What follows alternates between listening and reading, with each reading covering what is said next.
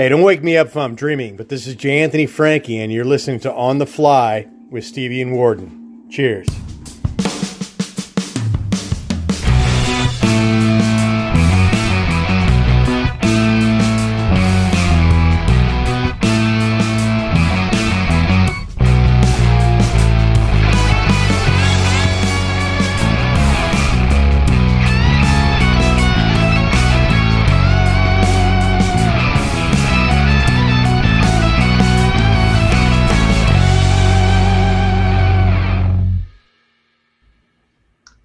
What's up, guys? On the fly is back again this week. It, yeah, a, we're recording on a Wednesday night, and this will be the first. Well, actually, the second time I've done a this, but it's first time with Worden.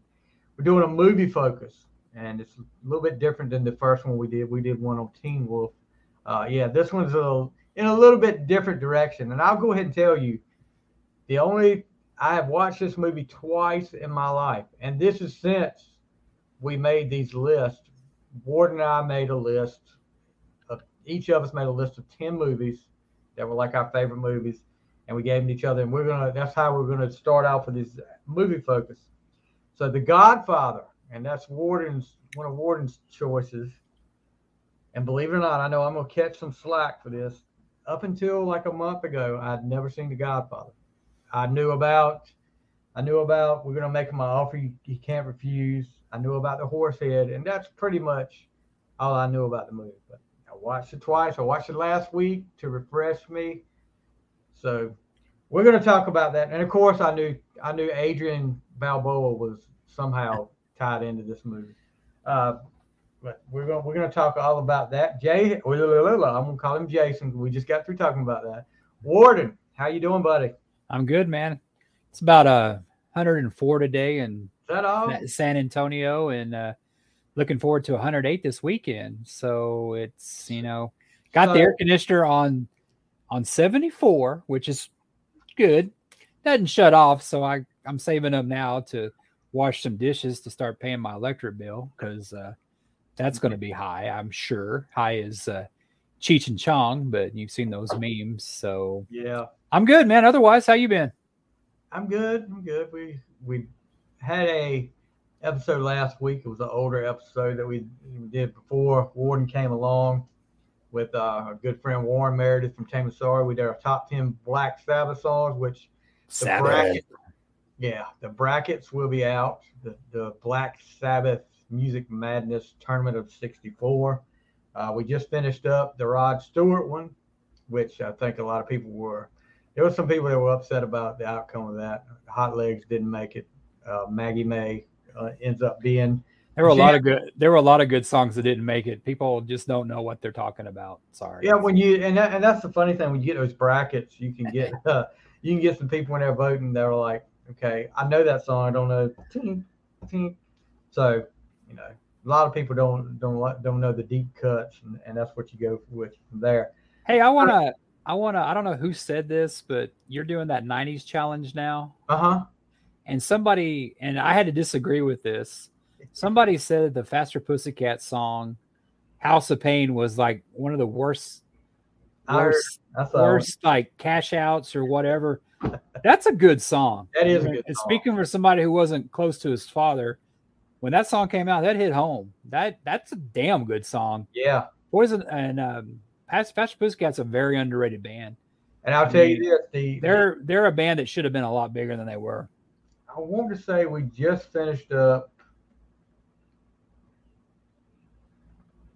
just finished up the Sweet 16, and I will tell you this: I'll give you a little before I put the updated bracket out. That House of Pain huh. made it to the next round. They beat Fleetwood Mac. I had to go back and uh, listen to some of those songs. I haven't heard them in a while. And you know, I, I, I thought you were going to bring up one guy had, that I hadn't seen before up there. And you know, I welcome all comments. I welcome yeah. all people to vote on Twitter, whatever you want. It, it, you know, the the way I do these brackets with the like the whatever year, I go by the week. Like I did May 15th from 1990. what was on the Billboard charts at that time. And I forgot what song he was talking about, but one of them he said was released in 1989. Black Velvet was it Black Velvet? Black Velvet, yeah, that's what it was. And I was like, well, that I, song was so big for so long. And he was like, well, if Fleet, what was it, Dark Side of the Moon was out in the 70s and re-entered the charts in the 80s. I was like, if you don't want to vote for it, don't vote for it. Vote for the other song. I know, right? But this is what. Don't be that how, guy. Hey, Yeah. by the way, Yeah, this is how I do it. And I mean, if you don't like it, just don't vote for it. I mean, just don't. And by all means, don't give it. Get out there and boycott me or cancel culture me or whatever you want to do. Did you see Paul Stanley's comment about that this week? yeah. I mean, I, I didn't know how to. I did. I didn't. I read it and I was like, I didn't get it. I was like, Well, I think what he's talking about is, and do you remember the movie? Well, of course, everybody remembers the movie Footloose. Hmm. This is how I, I took it. When when the preacher in Footloose, he's trying to, you know, they ban dancing, they ban music, they ban John Lithgow, right? John yeah, Lithgow. John Lithgow. And it comes a point in time when he gets a call that they're burning books. And he ends up going over there and said, These books aren't what the problem is. The problem is what's in here. And he kind of has to look at himself and say, Okay, I'm doing the same thing. But it's just like he said, cancel culture could be more dangerous than the things that you are boycott. And the way I took it is like, you know, okay, let's say you have something you want to boycott, you want taken off, but then when some, what's different if somebody wants to come along and take out, take away something that you like? It, it, it it's you open up a huge can of worms Yep. whenever you do this. And and what happened to, and you know, I'm trying not to get political on here. I don't want to do it, but what happened to the times when people, when you didn't like something, if it wasn't, and I'm not talking about racism. I'm not talking about anything like that. By all means, I'm, I'm totally against that. I'm talking about some of this, some of this stuff that people are getting so butthurt about that it's not. It, what I 20 years ago wasn't a big deal. 10 years ago wasn't a big deal. If you didn't like it, you just didn't watch it. Turn the channel. Turn it off. Don't listen to it. Just if it's not hurting, if it's not racist or anything like that, let it go. It's Two words for you: social media. Well, that's true too. But Everybody's got a voice. Everybody's got an opinion. everybody's got a platform, you know, and we're going to get to that in just a second too, on, on a, a little something that upset me. But I'm not, and I and I'm going to bring this up too when, when we talk about this. Um, but yeah, it, it I I kind and it was to me it was like different Paul Stanley than what he's been portraying in social media here lately. I mean, I don't I don't know what I, I did hear it was something about they got asked about uh gosh, I can't think of the actress's name. She got taken off a show for something she said, and he, Gene and Paul totally disagreed with it. And uh, Was you it the girl was from? Was it Gina from Star Wars from the Mandalorian? Was it her? that was it. That was it. And they didn't agree. They didn't agree with it. And you know, because Gene was like, I think she's a great actress, and you know, you're taking away her right, her freedom of speech and stuff like that. I was like, well, you know, this has been going on for a while with with people. That's what it's all about. But I think that may have had that spurred that on, but I, I don't know for sure. And talking about politics, this isn't just on one side. This is both No. sides. Oh This no, is- it's- yeah. it's both sides. You got it. Because I, I get that stuff about musicians right. that don't I don't necessarily agree with, but I don't cancel them. I still No, listen to them. I mean, Some of the like the stuff with uh, Kid Rock, I don't agree with everything he says, but I I still listen to him. I just I I don't I I don't agree. I, I agree with you. Like with the girl Gina, she said that stuff in her own time. She wasn't on Disney's platform saying Right. that. If you're using a like we have a you know we have a thing at work to where we can't we can you know do in our on time, but we can't use company time or resources to do it. She wasn't doing that. It should be the same. She has a right unless you're uh, unless you're you're egging people on to like start a riot That's another podcast. Uh, yeah. You know, and stuff, and you know, egging people on to to you know to hurt somebody else. I mean, yeah, you should be able to speak. I mean, you don't necessarily like what you speak, but I mean, I know right now that me and you, we probably disagree on a lot of stuff, but we're not trying to cancel each other. Yeah, I we mean, don't talk. We don't talk about it because we know the we know the bound we know the the boundaries. And if more people were like that to see other side of you, like, well, I don't agree with you, but we're still friends. thank you, thank you. There, there's a lot of people out there that don't don't think that way, though. But Yeah, it's my way or the highway. exactly, and uh, I I couldn't be like that. I couldn't, you know, you'd have to say something mighty mighty bad for me to.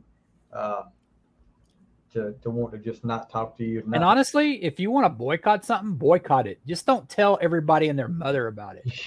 Just go and freaking boycott it. Don't try to shame me if I don't share your boycott. Exactly. Um, went to see Top Gun Maverick this weekend. I know you haven't seen it yet. So Going Friday. Going Friday. Uh, and it was good. It was really good, but not as good as the first one, in my opinion. I mean, and I'm that's taking nothing away from the movie. It was it was a different feel, and I'm not going to get into too much. It was just a different feel than the first movie.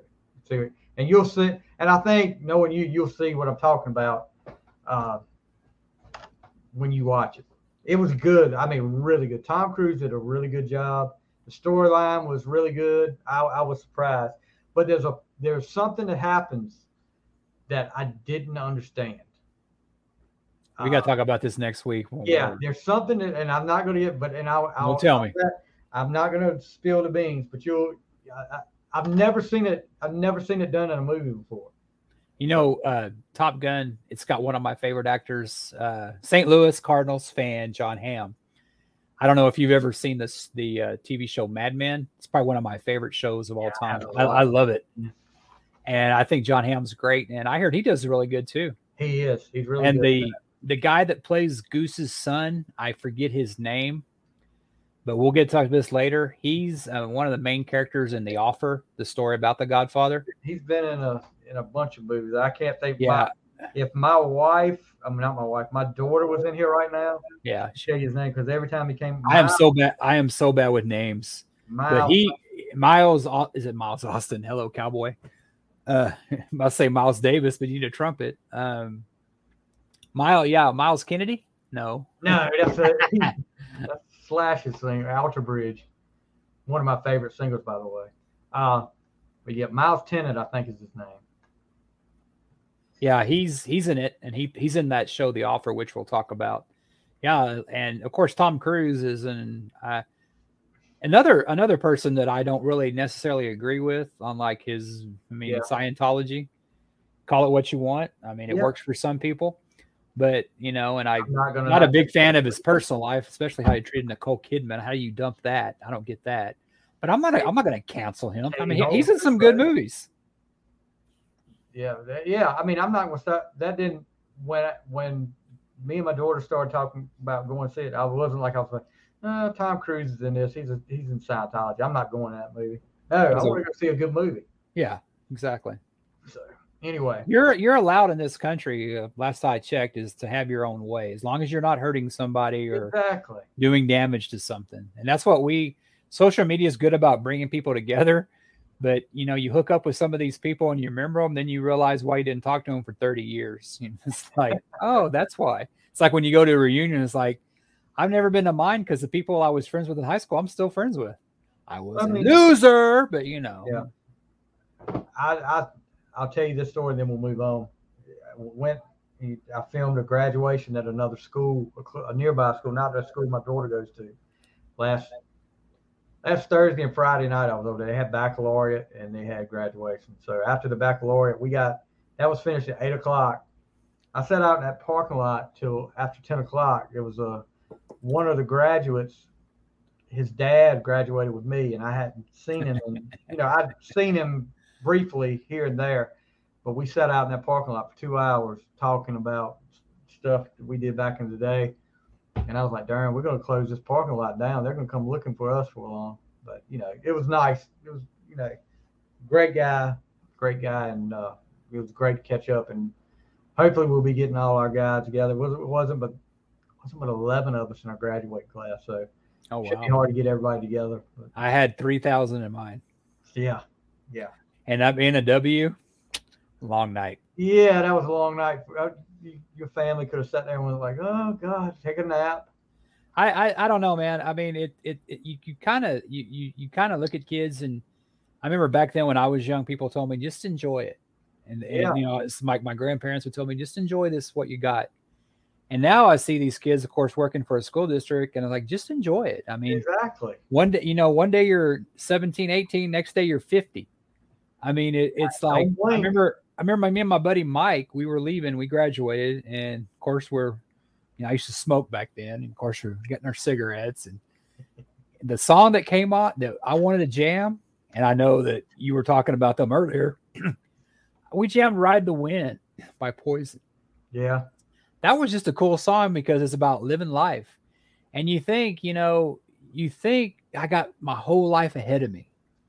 And then you wake up one day and like you're 50 is like, where did all the time go? And I don't know about there was I don't know what your class three uh, class song was, but ours was Jesus Jones right here right now Oh, because it was about like you know the wall coming down. I mean, you think about us, Generation X, we're a hell of a generation. Yeah. I mean, there's a lot of greatness in this generation. You may not agree with him, Elon Musk. You may not agree with a lot of them, but people like that, Shaquille O'Neal. I mean, we're a kick-ass generation because we were that generation before technology. Our asses had to learn technology. Oh yeah. We went from typewriters to laptops and like, you know, Yeah. America Online, you know, you got mail. Yeah, uh, our class song you probably never heard of the group Saraya. Oh, I heard of them. That was Brian uh Brian Wheat's wife at the time, the lead singer. Oh, really? She was. Yeah, she was married to a guy in uh, Tesla, Tesla, the bass player. It was called "Timeless Love," and it was off the soundtrack to Shocker. Uh, that recently, I, yeah, What the, the theme song wasn't enough for you guys? yeah, horrible. Wake the children, check the children. Are they sleeping? but I actually, I put, I, I actually put the video of our graduation up on, uh, on YouTube, on my YouTube, Yeah. one of my YouTube channels, and uh, that friend of mine watched it when he was like, he came back and he said, I couldn't remember the name of the class song, and I was like, Nah, probably nobody could but me. So uh, is- we're talking about the same band, right? Yeah, it was a And she had that that "Love's Got a Hold on Me" or something. What is that song they had? "Love's Done a Number on Me." They had one song that was that- a radio was- hit. I will honestly tell you, that's the only song I ever heard is "Timeless Love." That's the only. And Really? Yeah. they had a they had a song that I mean they it was on rock radio. Well, we had a pretty good rock station down here. They would play uh, newer bands back then. So yeah, that was yeah that yeah I remember that. Love has got a she. I think she it's the lead singer of the woman, right? Yeah. Yeah, she was married to Brian Sandy? Wheat. Wheat. Sandi Saraya. I think she was married to Brian Wheat. Let me see. Yeah, she was briefly married to Brian Wheat of Tesla in the early 90s, but their marriage ended due to touring pressures. She's then married to actor Brendan Kelly in 1995. So let me see what. Yeah, Timeless Love's there. Love's got a hold on me, or love's done something to me. Something about love. Love has taken its toll. Yeah, that was his radio hit. Okay. They had two albums. That's and you know it's a radio hit because they still play it on Hair Nation. Oh, really? yeah. I'll have to Check that I heard it on Hair Nation when, or yeah, Hair Nation. That was a good song. Yeah, yeah. I have to check it out. Uh, getting on to one of the things we want to talk about. I, we got two things to talk about, then we'll move on to the main event. Um, bon Jovi, and no, I'm not going to talk about his singing. the original bassist for Bon Jovi, Alec John Such, unfortunately passed away on Sunday at the age of 70 years old. Uh, and he was in the band up until was it after Living on, living on a prayer? uh, uh, keep the faith. He left after that. He left after that, and then I, I guess he was asked to leave, is what the story came out. And then Really? Yeah, I read like- that I read that he got tired and he didn't want to he didn't want to put with uh he uh, John said that I read that thing that he just left because it's like a John compared it to a Bill Wyman leaving the Stones. He just didn't have it in him anymore. well, so that's what I heard. That's what maybe John's being nice. I don't know. they, yeah, they came out shortly after that though. If he left on his own, and, they started kind of bashing him, saying that he never played on the studio albums.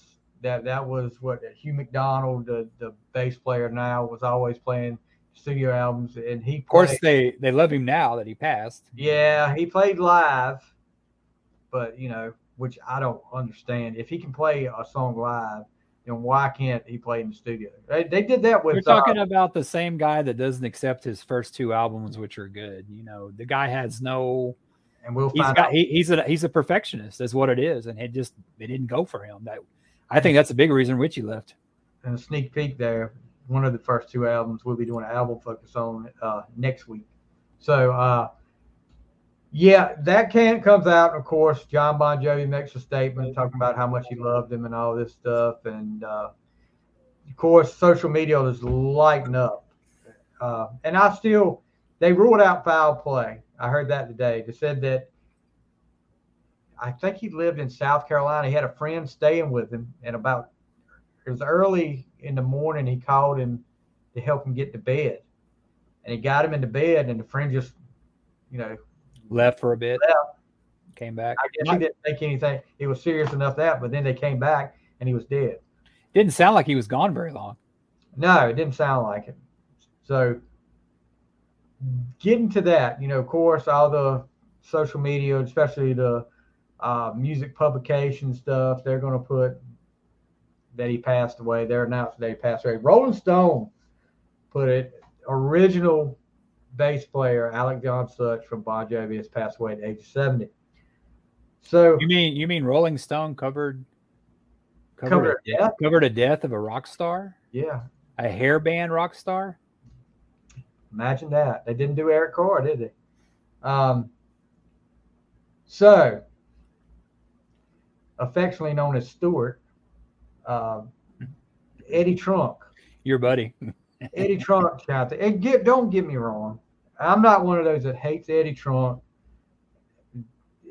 I, I like his. I can listen to a show because he's kept alive that era of music. He does a lot for that era of music as far as talking, get keeping it in mainstream. I'll put it that way. But to the life of me, and I know why he did it. He wants everybody to think I know this and you don't, and everybody has known this for years. This is Eddie Trunk's tweet replying back to Rolling Stone. Although Alec was pictured slash credited on all the huge albums, it was revealed that he didn't actually play on most of the records. Hughes served as a ghost musician on those huge hits until officially joining band and replacing Alec. And then he puts Alec, huge part of live and videos. Rest in peace, Alec. Hello. You put the you decided to do this the day the man's died. How classless is that? I mean, have to show some class. You didn't have to do that. Yeah, I have a feeling when either Gene or Paul passes away, his obituary to them will go, These guys played the live backing tracks. Yeah, they, they lip sync. I mean, that's the song. saying, and that's I mean, yeah, I, I saw that and I was like, wow, it's not really the time to do that. You know, No. why do you need to do that? Nobody, nobody cares about. It. And I, I read the comments on that. I didn't have see anybody agreeing with him. They were all calling his ass out. Nobody liked Yeah. that. that. I mean, and And you know how hard it is to get people to agree on anything these days.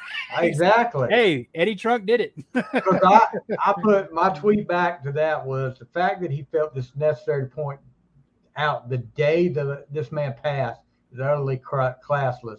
Wow, dude, just wow. And people Yeah. were like, I don't like him anyway. I mean, people started chiming in, and you know, I can I can get past the constant name dropping that he does because he does that all the time. oh, I just got a text from so and so. I just, uh, you know, I'm good friends with so and so and so and so. He was just at my house or something like that. And I'm like, but, you know, I can get past that.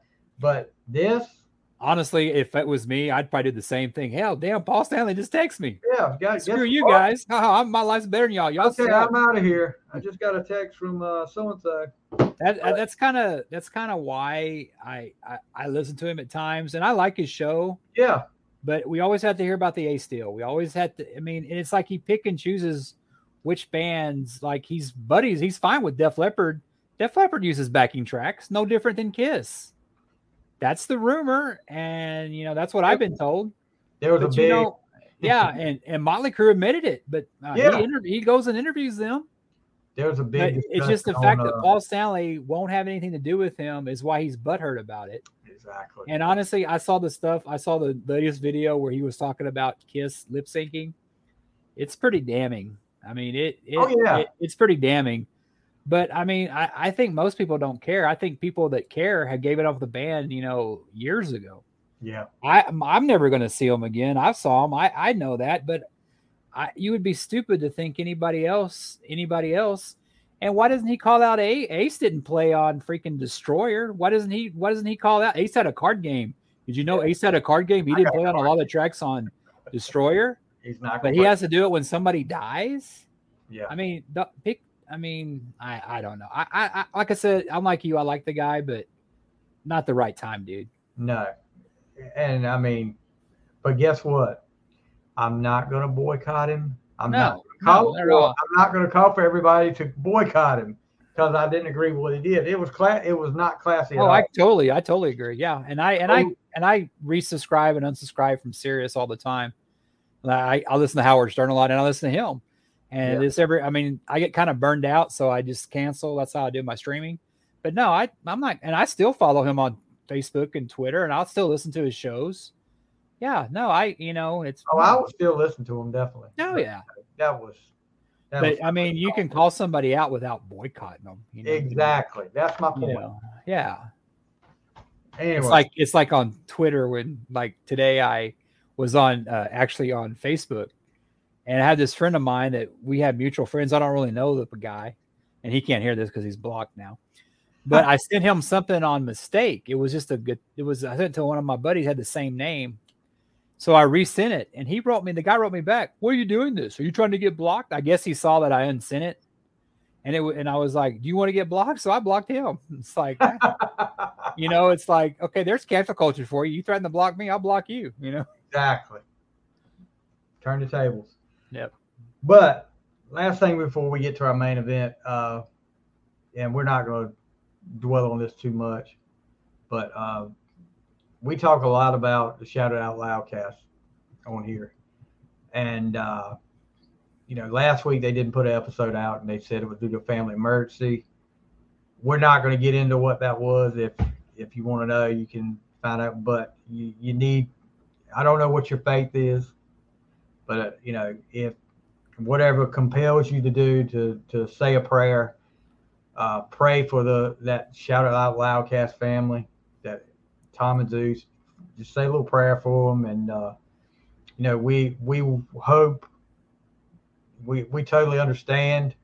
Uh, you know, I don't understand what they're going through, but we totally understand that family is so much more important than a podcast.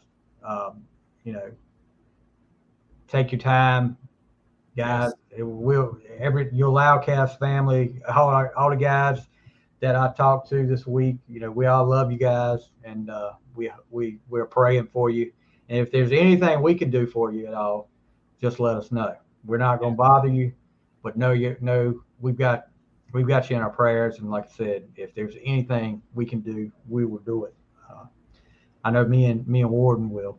And I, I yeah, we're we're thinking about you guys, and um, we wouldn't have met was it for the shout out loud. Exactly. So I mean, there's so, look there. We've got a, a future guest coming on. That's uh that's on the loud in the Loudcast family. Like th- we might have three. That that's a member of the Loudcast family. So it's kind of like it's kind of like when they talk about the NFL football, the coaching tree, like the Bill Walsh coaching tree, and now it's going to be like the Tom and Zeus podcasting tree that that goes down. We get a loud cast. you know, you need to forget Bill Walsh and talk about Coach Pop. Both coaches under him are in NBA Finals right now. Oh, that's true. Let's be a little bit more modern. that's true. Pop deserves it. Steve Kerr though, he played for the Bulls. He, he learned all. Steve Kerr played for the Spurs, and he won a couple games for us. So Oh, he won. A, he won a couple of championships for us, boy. No doubt about it. Yeah. But uh, you, you're a Bulls fan? well, I'm a Michael Jordan fan. Oh, Michael Yeah, Jordan. I- see, I'm Who's your Carolina- basketball team? I don't think we've talked basketball. NBA. I don't pull for anybody because I don't watch NBA anymore Yeah. because they don't play defense. So, I'm a Spurs I fan pay always. to the finals. I started out as a Laker fan because of Magic. Then I graduated to the Bulls, and then when I moved to San Antonio, I became a Spurs fan. Well, I was- actually, after when I was a kid, I pulled for the 76ers because of Dr. J.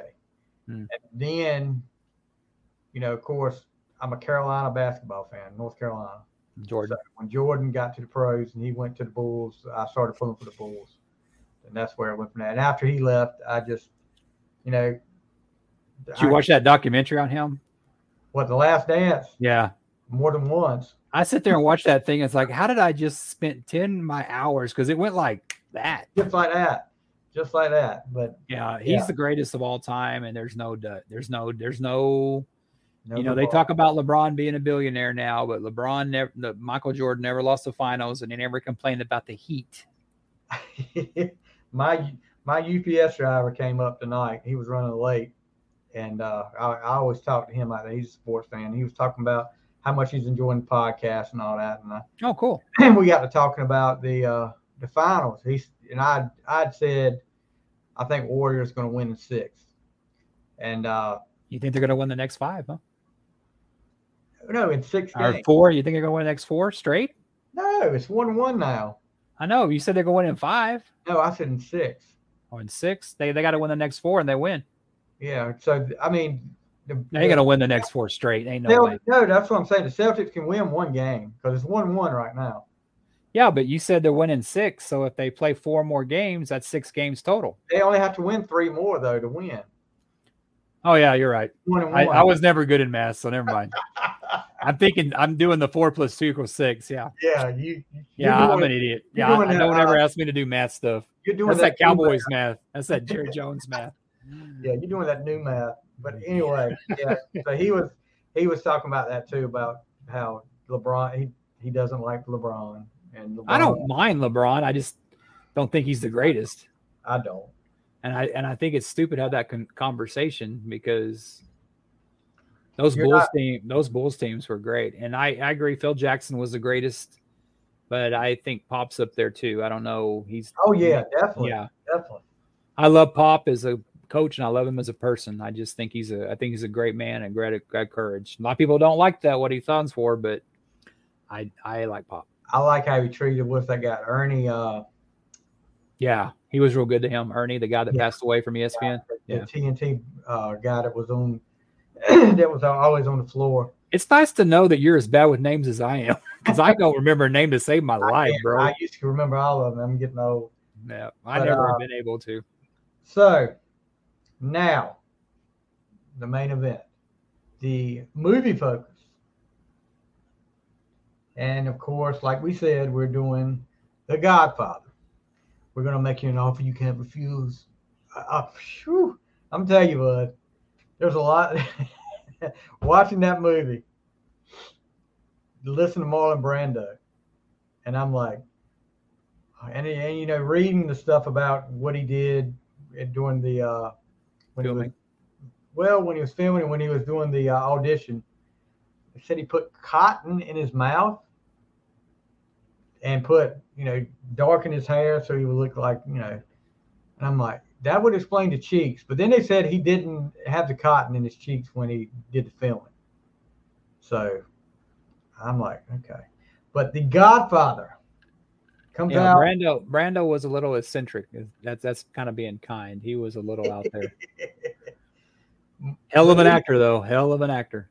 released in the United States, worldwide or nationwide on March. What year? What year? March 24th, 1972. I wonder why he keeps bringing that About a month before I was released into the world. 50th anniversary of The Godfather.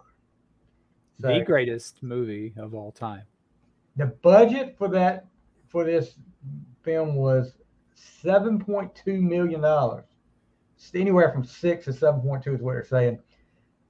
It took in at the box office almost three hundred million dollars, two hundred ninety-one million dollars. So that's pretty good return there. Yeah, Pay pay for pay for some horse heads and and stuff like that. Um, like I said, this was I, I don't know. I've never never got into the mob movies that much. Oh my God, blasphemy! Yeah, I know. I'm gonna catch the devil for it because everybody else in the mama watches the, the mob movie. But uh, I just never got into it. But you know, I sat down after you gave me the list, and, and I think that was we did that on a weekend when we got the, the list to each other. That Monday when I was off work, I said I'm gonna start watching this, and I watched it, and I had distractions. I'll put it that way at times. But then I sat down last week and watched, and I you know I was by myself and I sat there and watched, and you know the second time it wasn't, you know it was good. It was really good. Would I? And I'll save that for the for the end. But uh, it's the first of the trilogy, directed by Francis Ford Coppola. It deals with the Corleone family from 1945 to 1955. Of course, Marlon Brando is Vito Corleone, and it focuses on the transformation of the youngest son, Michael, who was played by a young, young Al Pacino, from reluctant family outsider to a ruthless mafia boss. Paramount obtained the rights to this because this was actually a a book, Book and they Mario got the rights for eighty thousand dollars. Wow, that's it. Yeah. So I mean, which was a lot at the time. And I know they were they were saying at the time, you know, Coppola wanted certain people in that movie, and there was times when they were getting ready to say no, you can't do this, and they were actually talking about Coppola not doing the movie, and it and it worked. It worked. But uh, yeah, He um, Mario Puzo and uh, supposedly wrote the screenplay with uh, yeah, and I think I think he got made more for the screenplay than he did for the actual book. he probably What it sounds like. I'm sure. Uh, But- yeah, they they uh studio executives have trouble finding a director. The first few candidates turned down the position before Coppola signed on to direct the film, but disagreement followed over casting several characters, in particular Vito and Michael. Yep. Can you imagine? Those are the two most well-known characters in that movie. Can you imagine if they didn't have Al Pacino and Marlon Brando playing those two characters? He was uh, pretty set on Brando from the start, and I don't Yeah. think they gave him as much grief over Brando as they did uh, Al Pacino. Uh, there's a movie we talked about called The Offer. It's on Paramount Plus if you want to watch it, and it's uh, goes about the Godfather and what they did to get it made. And it was just, I mean, those back then. This, I mean, try to picture 1970, 71. I mean, movies were bigger than they are probably now Yeah. because everything was at the movies and not Yeah. at home. So Paramount was making this, and they did. They they said that they they got a lot of flack making it because it portrayed Italians in a bad light. But once money supposedly changed hand in donations, things changed. I guess you know how that goes. Yeah. But they didn't. the The studio executives they were hard asses on. They wanted like Jack Nicholson to play uh, Michael. They will you know they and it, I love Jack Nicholson, but I mean I don't anybody know. but anybody but Al Pacino that would because he I mean he fit the part, but he, they thought he was too short, and they just thought that he was just you know, and he knew it. He knew that they tried to fire him. I mean, Coppola was under his under the gun a lot too, and Michael because I mean they I mean you can think about you know, but I think he, Coppola they saved his job because Brando threatened to leave if they fired Coppola. Yeah. That's how much he endeared him to the cast, I guess. Yeah, and we we sit here and talk about it. I'm the same way as you. I can't see anybody else playing Michael or playing Vito, but those two. But if we didn't know any different, you know, if Jack Nicholson did play Michael, I mean, would it be the same? I don't know if it would be the same. I don't know if uh, Nicholson's a great actor. He does a lot. You know, one of my favorite movies is One Flew Over the Cuckoo's Nest. Does a great job in that. That's a great movie if you haven't seen it. But yeah, I mean, it's easy to say, but a lot of uh, you know, Days of Thunder guy, Robert Duvall. That's what I was like. Hey, that's the Days of Thunder guy there. Robert Duvall's playing in here. And then of course, of course, Adrian. You you you think of Days of Thunder when you think of the Duvall. great Robert Duvall. Yeah. Have you ever not seen Lonesome Dove? Oh yeah, yeah, I've seen that. But that's the first thing that popped in my mind when I saw it because I've seen I've seen Days of Thunder so many times. I don't even remember Days of Thunder. I remember David Coverdale oh, had a song on the soundtrack. Harry Hyde, I think that was was Wow, name. of all the movies, wow, Days of Thunder, really. Tom Cruise, bud. Yeah, but Robert Duvall has been in so many other great movies. And I, I just wouldn't think of, yeah, Nicole. Nicole. But. I just, I don't even remember that movie. But I guess I've seen Duvall in so many other ones so many times. I guess. oh yeah, well she's been in a lot. I don't even remember him being in that movie. Actually, Yeah, he was a crew chief. I don't even remember that. It's been so. I mean, that was 30 years ago, brother. Well, this was Godfather was only 50. Godfather was fifty. I'm going to say hello. Yeah, but I've watched The Godfather a little bit more times than Days of Thunder. Yeah, yeah, and I've watched Days of Thunder a little bit more than I've watched Godfather. Probably. So, uh, but then you've got, of course, the great Talia Shire, Adrian Balboa. I mean, that's who she's gonna always be, Adrian to me, and she's uh, she's in here playing Connie, Vito's only daughter, and it starts out with Connie's wedding. wedding. And this was something I didn't realize. I kept, I was like, dang, the guy's back there, not even out there celebrating his daughter's wedding. But then you find out that the Don cannot turn down any requests at his daughter's wedding. I don't think I'm it's the Don. I think it's an Italian. Oh, really?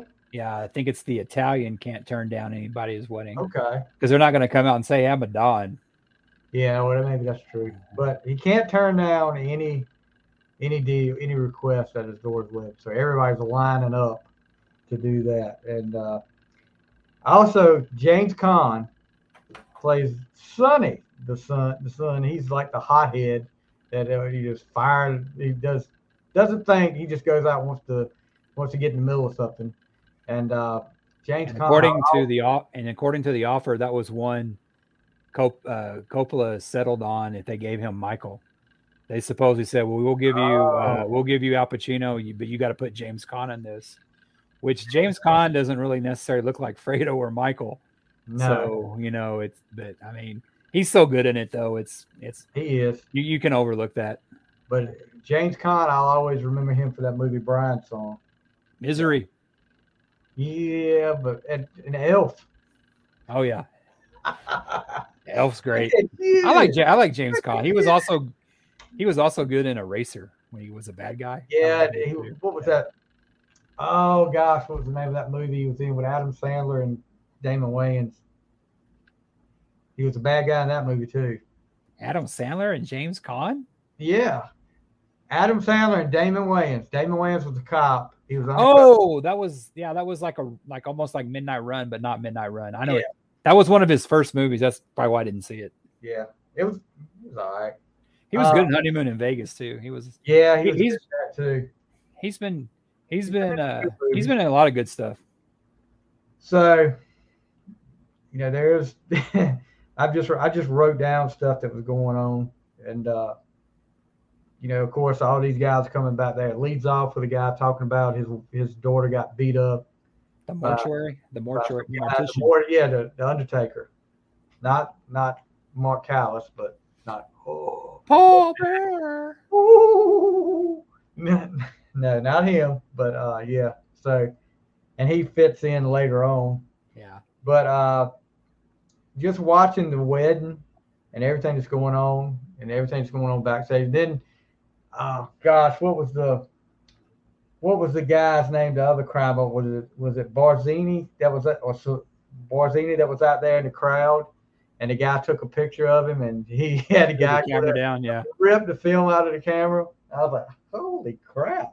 And A that lot guy of that, a lot of that went on in the movie. James Caan did that when they were out in the parking lot taking pictures. Yeah, they were they were taking pictures out the parking lot when the FBI was out there checking checking the uh, Yeah. cars, the license plates of the cars, and he takes the he finishes off the camera.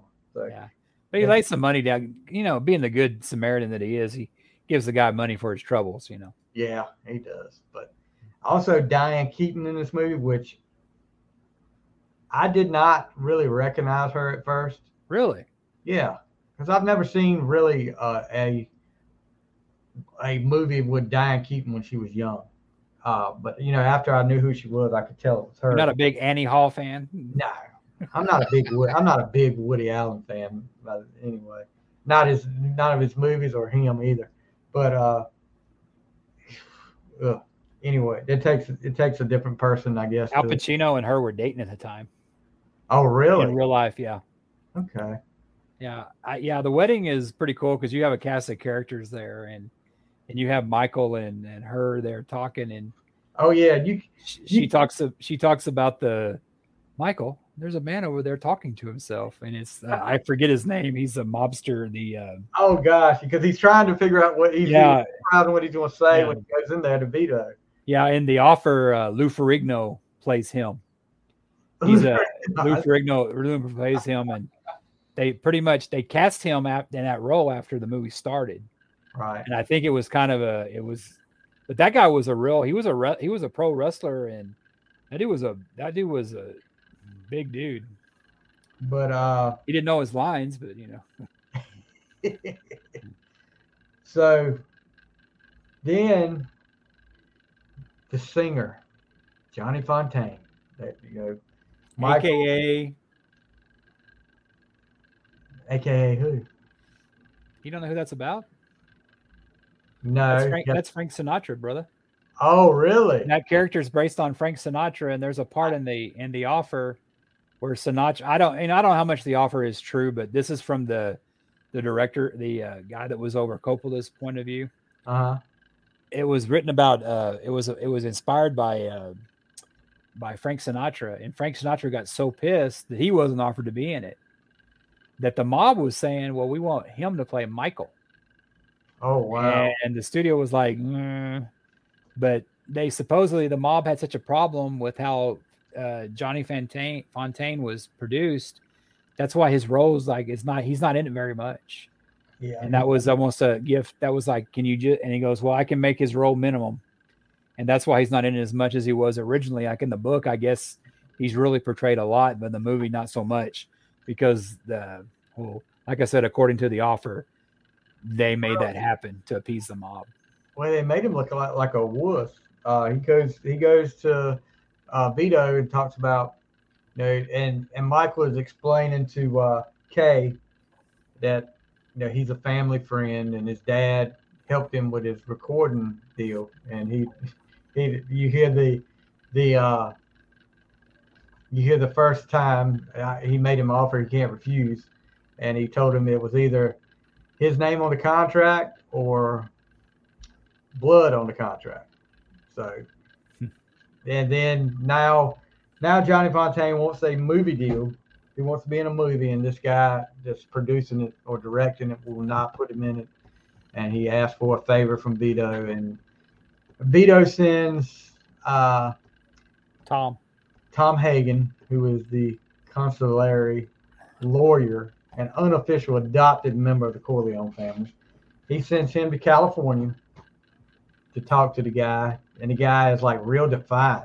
I mean, real defiant, which is a mistake. You you know you got the freaking mob after you, or asking you to do, telling you to do this, and you're gonna sit there and talk trash.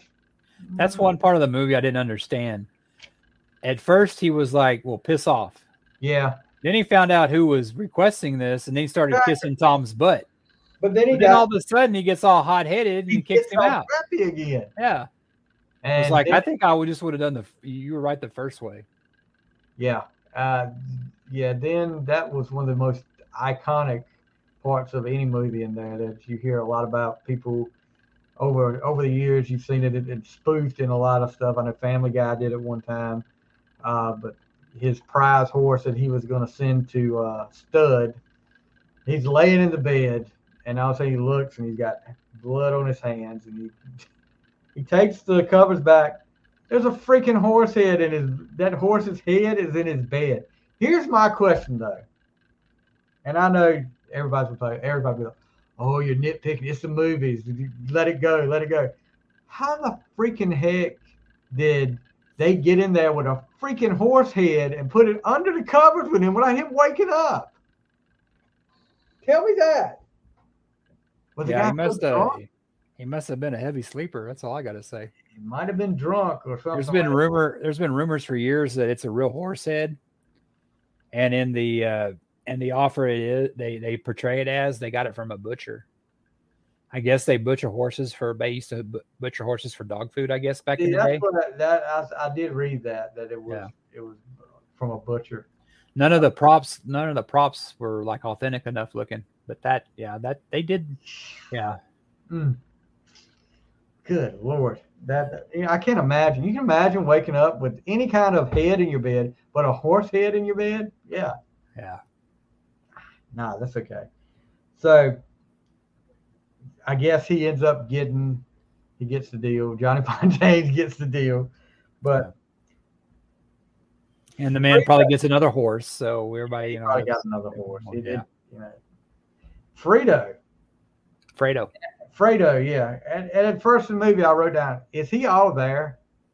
Is he like the kind of off? You always have the little offside kick that's always not not the smartest thing in the world, but he doesn't look like he's all there. No, he's he's protected a lot. I think, like you, like you saw him when we talk about what happens later to Brando, how he reacted, and yeah, he he's just probably an embarrassment, I guess, and he's the second oldest behind Sonny, I yeah. believe, and yeah, Sonny pretty much runs the show. Yeah, Fredo got all the good parts of it. He just didn't ever had to be strong. It's probably, you know, just part of his environment. He was just raised kind of soft, you know, and probably, um, you know, just, you know, didn't have to like, like the other guys. I mean, I mean, all three sons are totally different, you know. Oh yeah, like, definitely. Sonny's the hothead. Yeah. Mike was kind of the level-headed guy. And then Fredo. Fredo is just, every time I hear his name though, you know who I think about? Think about what's, what's the guy's name in Lord of the Rings?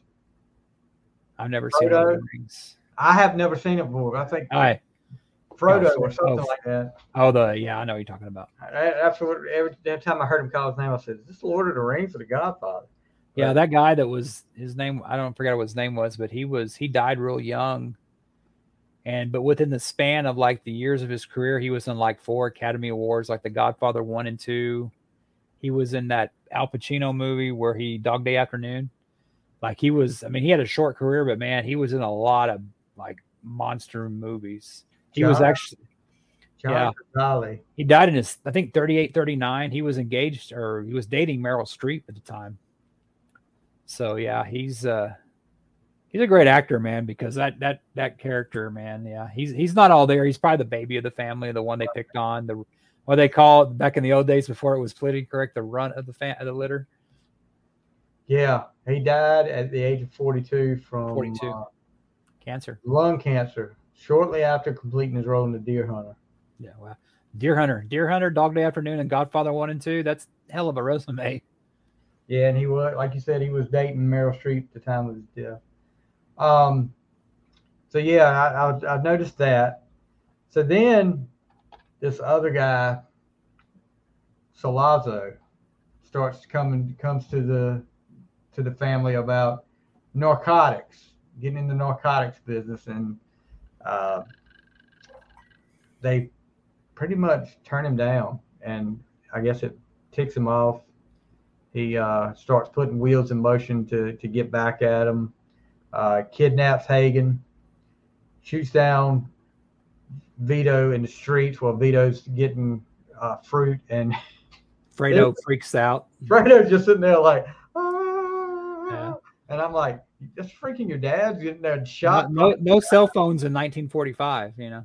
Yeah, yeah, but still, you, he didn't even go over there to him. He just sat there and cried on the end of the car. And I was like, yeah, I noticed that when they when they did that scene, they they did that scene. That was um, when uh, the word got around, and Michael didn't even know, and him and Kay were out, you know, shopping and like she shows him a news, uh, she shows him a uh, uh, the newspaper, newspaper Yeah, yeah. I mean, it, can you? I mean, can you imagine? I mean, I think we remember a time, but most people younger than fifty can't remember a time when news didn't travel. I mean, this is portrayed in 1945, so they yeah. it happened. They printed a paper. There used to be. That's what got me is that there used to be it, like somebody younger watching this were like, well, why didn't they just you know, well, they didn't have cell phones or anything like that. Yeah. But they used to have a news happen so much they'd have a morning edition and an evening edition of paper. That's right. Yeah. And it's like she and it's like and it's like think how much time travel, uh, how much news travels now compared to like back then. I mean, even back in you know 30 years ago, we before cell phones, we had pagers, you know, that had yeah. the oh, I got the news feed on this. Great. Yeah, and uh, he sees that, calls home and talks to Sonny, Sonny tells him that it doesn't look good. That he, yeah. And uh, he needs to come home. So Hagen gets let go, and they tell him to convince the family to yeah. uh, to reconsider. Of course, Vito is in the hospital. He's in bad shape. They don't know if he's going to make it or not. But uh, one of the what was it? What's the guy's name? Brasi? Was that his name? The guy that was sent to to talk to uh, Sollozzo and them, and he gets choked out. And oh yeah, the the guy that was the wrestler, yeah, yeah, the one that was talking his, to uh, They sent his bulletproof vest with a fish yeah. wrapped in it to say he's swimming with the fishies now. Yeah, yeah. So that just sets off sets off Sonny, but there's a how, how wasn't it Fish who said Fish who said that? Abe Vigoda, yeah. Yeah, was he the one that said that? Fish yeah, talked about the. I noticed that when I was watching that. You guys doing I kept fishes. waiting for the for the for the uh, Barney Miller. Stuff. But kind of talking about that is when Michael starts taking an interest in his dad and he goes to the hospital. Yeah. And they're supposed to have armed police guards, but they don't. Or they're not armed guard. They were like armed. They're yeah, the the uh, police chief ran them off. Yeah, he's he's he's on the uh, he's on the payroll for Sollozzo and and that, uh, all those guys. But and so he goes out there with uh, who's the guy that comes to visit the Godfather? The What's Baker. The, the, yeah, the Baker. That's right. Yeah.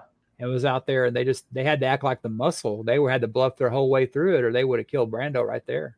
Yeah, you saw the Baker after when he got the cigarette, where pissing his piss, probably pissed his pants. Yeah, his hands are shaking. He can't even get the cigarette, hard to get the cigarette up to his mouth.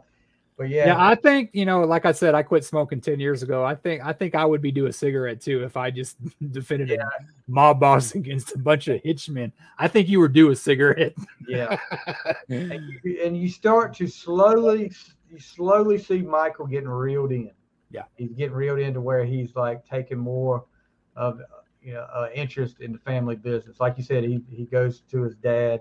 He's and and he he when he puts his dad in the other hospital room, he said, he, "I think this is the turning point for him in the I'm movie." With I'm with you, I'm Pop. With you. I'm with yeah. you, Pop. Yeah, I'm with you. And, and, you see the you see the tear going down Brando's. Yeah, because I think that Brando never. Brando even tells him, "I never wanted this for you." You know, you you know, I mean, what you know, they're they're they're. That's always the kind of the thing you don't want. You know, you want a better life for your kid. Yeah, he was like a war hero you yep. know. But I, and I wrote down here, just looking, I was like, man, Pacino is young in this movie. He was 32 at the time, but I, he looks younger than that. Younger than that, yeah. I was like, holy crap. But so Michael ends up going to, I guess, gets in a confrontation with the cops about the the cops being taken, the guards being taken away from his dad's room, and McCluskey ends up hitting Michael, breaks his jaw, and like you said, like we, we talked about, Sonny is such a hothead. Sonny's just ready to go shoot up everybody and then get it over with. And uh, and you and then that's another part of the movie where you see see Michael is starting to take control.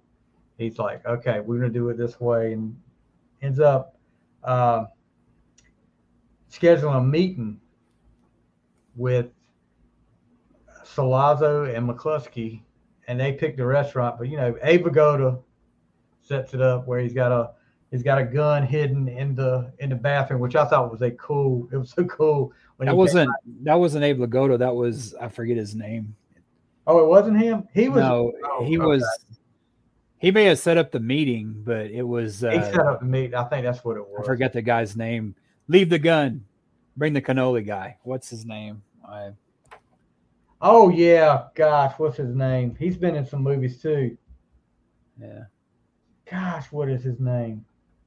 They talk in the in the offer that when they put that gun there in the bathroom shooting that scene, that Coppola had him put it something else because it could make it could make Pacino like really kind of like yeah he did know, you saw it yeah like he was like really looking for it like he was nervous at first they, they, didn't put they didn't put it where they told him would be they did it somewhere else yeah that's what made it more authentic at first I thought this was going to be bad because you know I've never seen it before and I was like Oh, they forgot. They didn't get because they were when he told him. He told Sonny laughed at him. Sonny goes, "What you?" I mean, they were all kind of yeah. laughing at him. Said he'd do it, but he had the good idea. I mean, that that you know, you talk about this the scene with Brando, but after this scene, there ain't no turning back after this. Yeah, and then so he shoots the police chief, and Sollozzo, kills him, and he has to go to Sicily to get out of get out of because killing a police chief, he was he was a marked man. Yeah. So now you got a whole different thing. Uh, the sister, Talia Shire, Connie, mm-hmm. get beat by her husband, Carlo. Carlo, yeah. And Sonny goes over and finds him in the street and just whips him in front of everybody. I mean, whips him down. And, and on the uh, offer, supposedly, this is this is according to the offer. This isn't my me saying this supposedly they were acting and he hit her. This is how it's portrayed in the offer. Ooh. He hit her, so that beating there where he beats Carlo up with the with the, the was water, real. that was a lot of that was was um was uh was not it wasn't you know like fake wrestling you get hurt. Yeah. But she confronted him after that. It's like, well, just don't hit me again. And he was like, he didn't care about her. It's like, man, James Caan just kicked my ass. Like he, he had no clue and, it, and I kind of noticed, yeah, it, yeah, it, yeah. I don't know if that happened or not because a lot of people discount what the offer's about. But if you like The Godfather, you'll like the offer. I'll have to check that out. It, could have been worse. You could have had Rocky Balboa come out there and beat up on yeah. some. You know, you Adrian, I did it. I did it. So that that that's gonna this whole incident is gonna be a key moment in, in a scene to come. Uh, Michael goes over and to Sicily, wastes no time, and he ends up finding a woman over there and courts her with her dad and all this stuff, and gives her a gift, and then next thing you know, they're married. And I'm like, wow. Apple, what was her name? Apollonia or is this Purple Rain? What was her name? I, like I said, I'm so bad with names, but she was hot. Yeah, she was, and uh, so he's forgot. He's really forgot about Kate. I guess he's just like, I'm never coming back. I probably won't come back for a while. I'm going to enjoy it while I'm over here. So uh, then he, this old Carlo never learns, but you know we find out it's a setup. He goes off on on Connie again. Why she's pregnant? Uh, yeah, and Connie calls home and her mom's on the phone with her. I think it was her mom. She said, I can't hear you. The baby's crying. So Sonny gets on the phone while all people. He said, Dad, shut up. He, he ends up taking off. And, you know, you see the cars going by. The car, they're a little bit behind, but they're not, they should have been that far behind unless he was just flying. He gets to a toll booth and it's a setup. The guy takes a change, and all of a sudden you see the guy at the toll booth duck down, and you see these other guys come up with machine guns. And this time, where they didn't shoot Vito as much, Vito survives. This time they make sure that Sonny does not survive. They shoot him. I mean, they. I don't know how he got as far as he did. They got that payment though before they shot him, didn't they? the state yeah. got the money. yeah, yeah, they, they got the toll money. Paid. Yeah, toll was really he got paid. but uh, yeah, they they after he hits the ground, they shoot him some more. They even kick him to make Yeah. sure he's he's dead. So Yeah, they did a number on him, man. Yeah, and then of course they they don't want to tell Vito about it. Uh, Hagen ends up having to tell him because Vito finds out. He said, "There's been a lot of people coming up to the house. I hear my wife crying, and they tell Yeah. him." What's going on? Yeah. Vito pretty much decides then he wants to meet with the five families and he wants to, you know, just pretty much call a truce. And he's not because he's not. He's saying, "I'm not gonna get revenge for my son's death. We need to call a truce for this whole thing." And uh, you know, he talks about Michael coming back.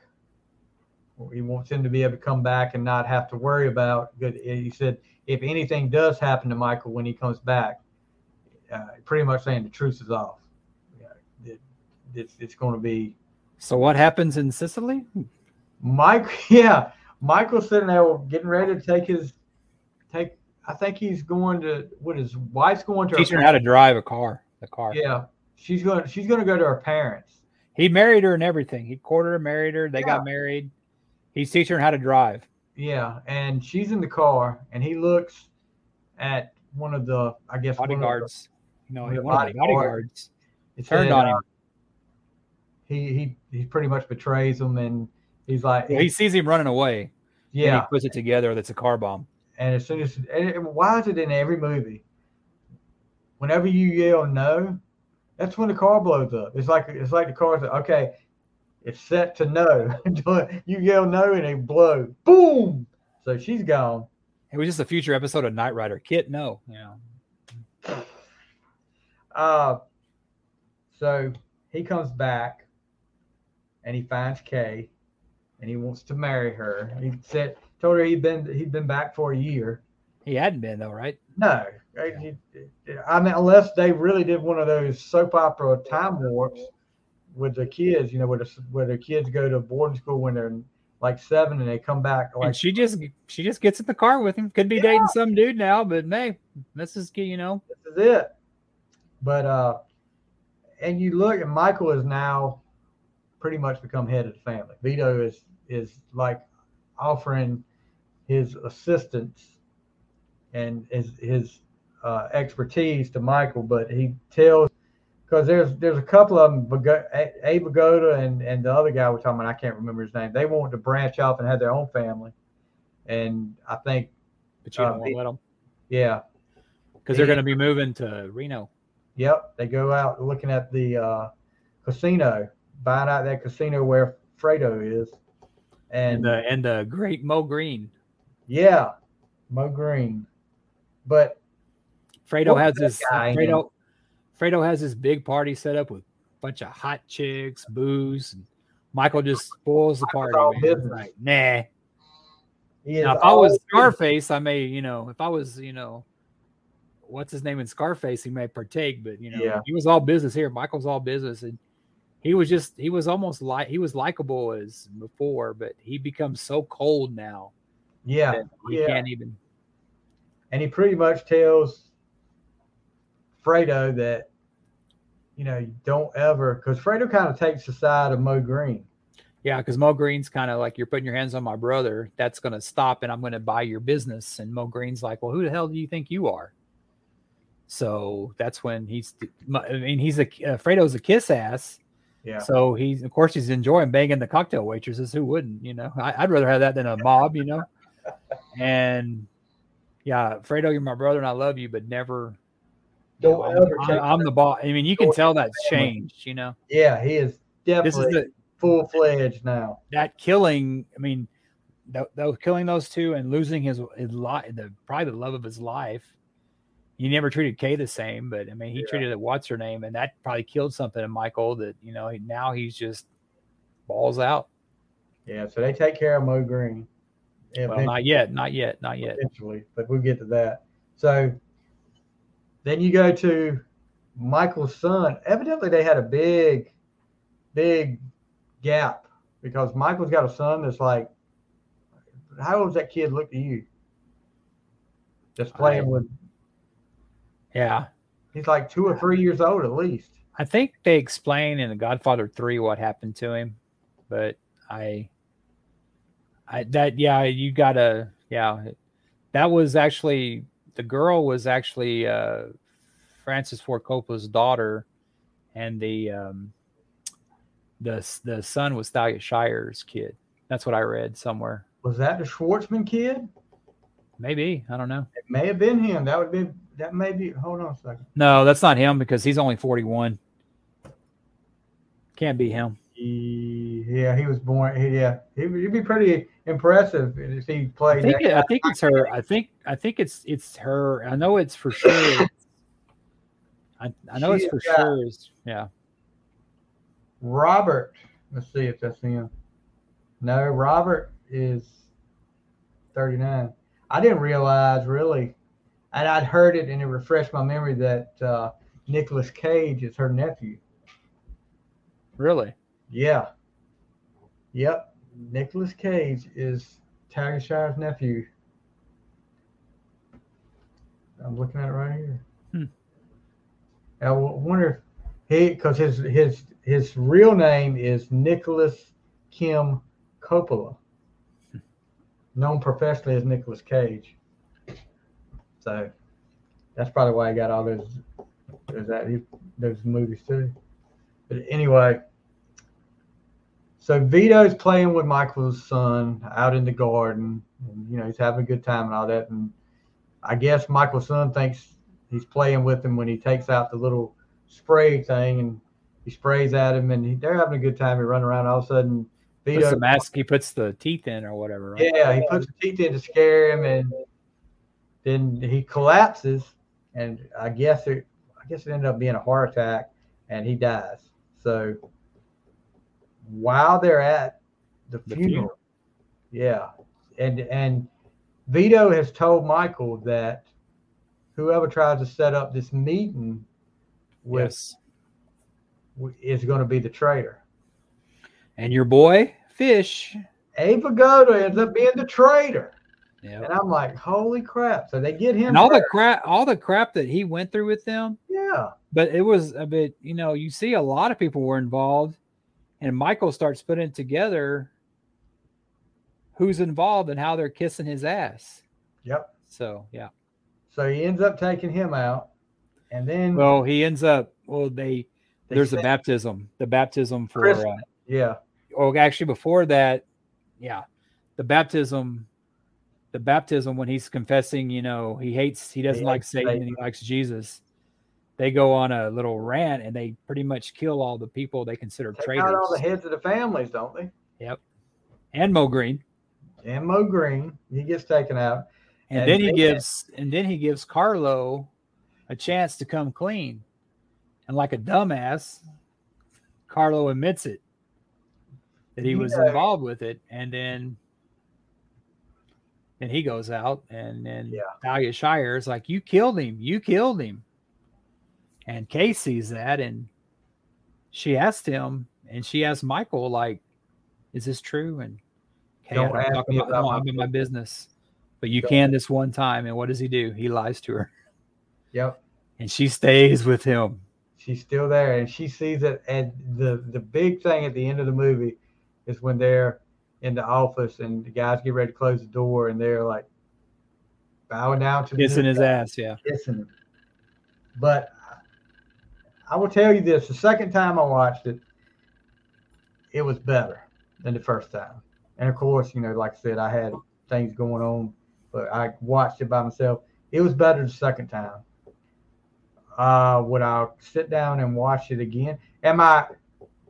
I would probably sit down and watch it again. And I am I? Do I want to see what happens the rest of the way to trilogy? Yeah. I I don't. I before you watch it again. Now it's in your mind you got to watch part two. Yeah, that's what I'm saying. I, you, you, I definitely want to see what happens next. Because I think you cheated me on this episode, Stevie. Because I, I, I told you that I was cheating when I picked my list because one and two combined are my favorites. Oh, so your assignment, so you choose to accept this. No, yeah, one and and there's a there's a there's a uh, a release out there that HBO did a few years ago. I actually have a I have a uh, Blu-ray copy of it it's the one and two combined because two shows a story about how Vito came up and everything. Right.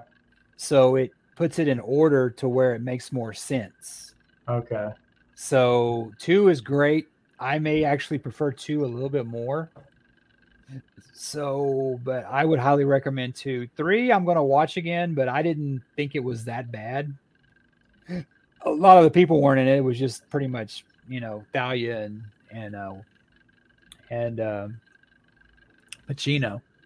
They didn't have uh, James. They didn't. Well, of course, not James Caan. They didn't have. Uh, that would be. yeah, he came back as a walking Walking Dead walker. Yeah.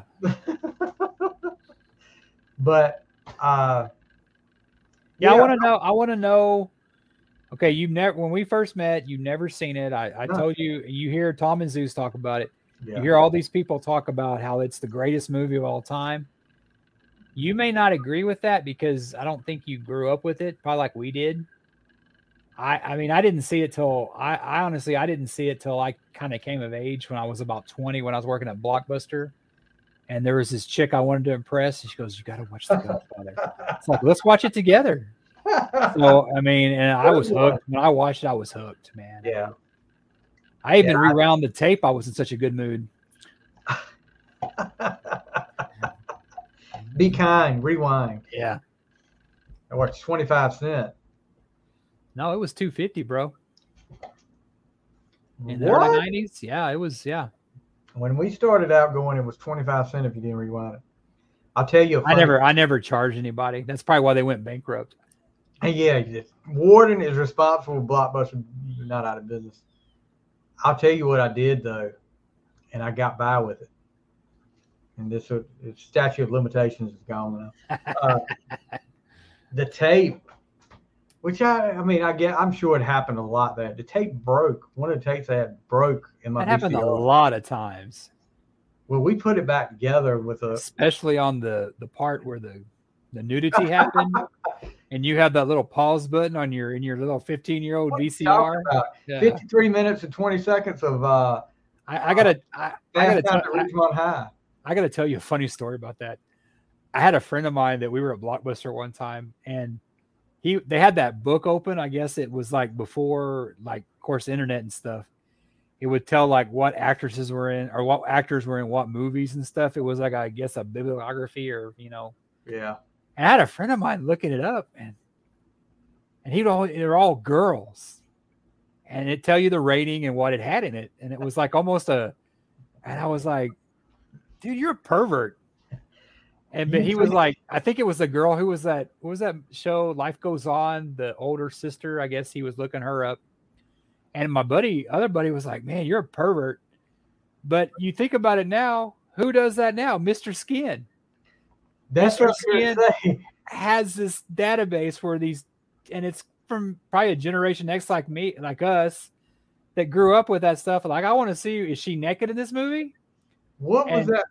That movie knocked up. Seth Rogen was in. Wasn't he like one of the supposed to be one of the uh Yeah.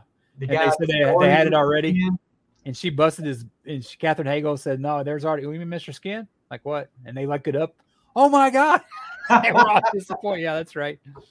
Yeah, but I, I, I guess my buddy could have been Mr. Skin, you know. Could have been. Yeah. Could have been. But yeah, I'll, I'm I'll be interested to see number two when the time comes around, and I'll probably watch it before that time comes around when you did. So we'll have Coppola is supposedly in the second one. I this is kind of I I kind of read up on the offer, and it's supposedly told from the producer side of it, but according to Coppola, that guy was never there. So he made sure the first one was such a hit, he had carte blanche on the next two. He had, I think, the third one he was pressured into making, but the second one, he was not getting fired, nothing like that. It was he he had he he aced the producer and the the the owner of Paramount out on it. So yeah, you make uh, that much money, I guess you you're able to do what you want. so Biggest movie of 1972 too. so I'm reading a little bit on part two. It came out two years later, seventy four.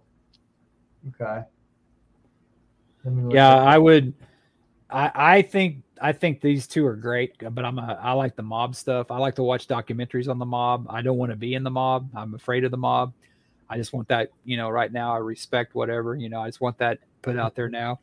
Um, the, you know, I'm not like Sam Hurd, you know. Yeah, yeah. went from player to like drug dealer. I'm looking at who's in the Bruno Kirby is in in the second one. You remember Bruno Kirby, don't you? Who's he? Bruno Kirby played on uh, one of them, one of the ones he's known for the more Good Morning Vietnam. He was the the guy that was in charge of the radio station that kept giving Robin Williams crap. Another movie I haven't seen and since it was out. Anyway, he died. He died young. Let me see what else he's been in. Uh, City Slickers. Oh yeah, yeah, yeah. When Harry He- met yeah, I know you're talking about. Yeah, Yeah, he, he's the. Um, yeah, he died young too. Yeah. he, was, in uh, City Slickers. Yeah, he was. He plays. He he work. He's um Robert Duvall plays Vito Young, growing up, and they're part of the mob together. Like when they started out the Corleone, like how they start out. Peter Clemenza is his name in this one. Yeah. Danny Aiello is in this one. Yeah. Wait a minute, Abe Vigoda's in this one. Well, you got to see it, dude. That's all I'm gonna say. I'm not Okay. gonna spoil it. I'm not gonna And- spoil it for you. Troy Donahue. James Caan is in it too. I'll leave it at that. Yeah, you got to watch it, man. So it's got to be flashbacks then. Uh, Troy Donahue. Oh, every time I hear his name, I think about Grease. As for you, Troy Donahue. You know, for the longest time, I thought that was Phil Donahue she was talking about. Yeah, I can. I see mean, I was six when it came out. Okay. sex symbol. Phil The Donahue. only, the only thing, next. the only thing I knew for sure is that Olivia Newton-John was a hottie, Yes. and I actually went with some friends probably before COVID to see her a few years ago. And you know who she had playing with her in her band? You told me one time, was it a guy from uh, Trixter? No, Danger, Danger. Danger, Danger, same thing. It's like Uh, Andy. A- no, Mm, Andy. Andy Timmons.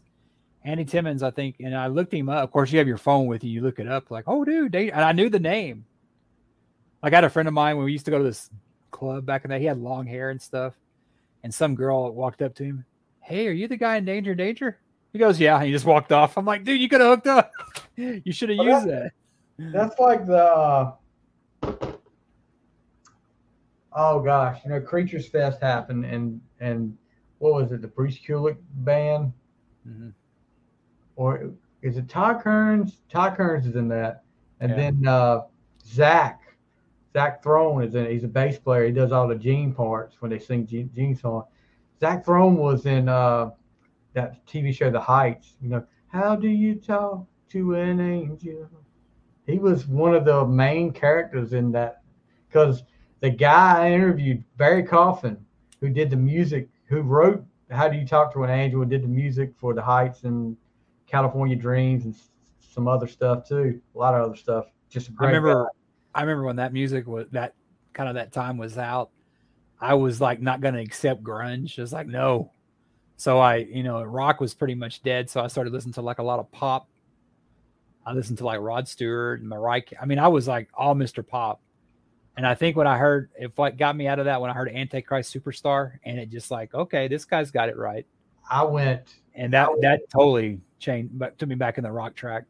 during that time. I was country and I was That was country too, yeah. old school. I was classic stuff then because I there was some grunge that was okay, but Alice in Chains, Soundgarden.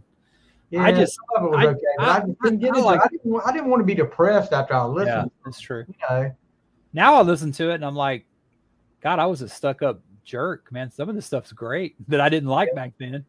Like I can listen to Nirvana now because I don't hear them all the time. It's kind of like Zeppelin. For the longest time, I couldn't listen to Zeppelin because they played that so much on the radio. And that's why I guess I never got tired of Kiss is because they don't play them on the radio. They play rock and roll all night and Heaven's on Fire and Lick It Up, maybe. maybe, maybe. So What do you think of Godfather overall? overall, I thought it was a good movie. You know, I, do do I think it's the greatest movie? No, I don't think it's great. It would Well, be. you, can, you can be wrong, you know. I, I, yes, I can be wrong. I can be wrong, and it's like I said. But you're not going to boycott me because I don't agree with you, though, are you? Actually, Stevie, I have something to tell you. I'm just this will be my last podcast. Nah. this will be the last time Worden's on on, on the fly. I only came on here to do The Godfather, then I'm done. But yeah, I mean, would I watch it again? Yeah, I'd probably watch it again if it was on and I was like, you know, okay, I'll watch it again. And I I will I will watch the rest of the trilogy. I do want to see that offer uh too. I'll have to check that out. yeah, there's two Um, episodes left because somebody, and it pisses me off, is I have to wait. So I do this thing now. I wait for a series to finish streaming, then I can binge it. Like, you know, it's like when Netflix started, like, oh, we're going to release the first half now and the second half in a few months. No, just release it now. I mean, they're prolonging the, like, they did that with Ozark. They probably they did doing it with Stranger Things. So I just binge watched the first half. I got to watch that. I Stranger got to Things. watch that. I got to watch Wow. Stranger Things. All I can say is, you know, those Duffer Brother guys, they they got some freaked up minds, but they put on a good show. They they know how to put it, tell a story. And it's uh, funny. It's funny to see the to see the kids now because I saw what's what's her name Eleven. yeah, I saw her. and I was like, who is that? I didn't recognize her because it's like five years to a kid. It's just like yeah, and she's dating like what's his name's uh, John Bon Jovi's son, who looks just like him when he was back in the No, he's almost prettier than she is. Maybe he'll do 7800 Fahrenheit Part Two. Is he a musician? Mm, I don't know. I don't know much about him. I know when I saw the name because he doesn't have, you know, it's he, he's known as But the original name. Yeah, name. Yeah, he goes by his real name, and I was like, there's not too many people that got that name. He's got to be some kin to him.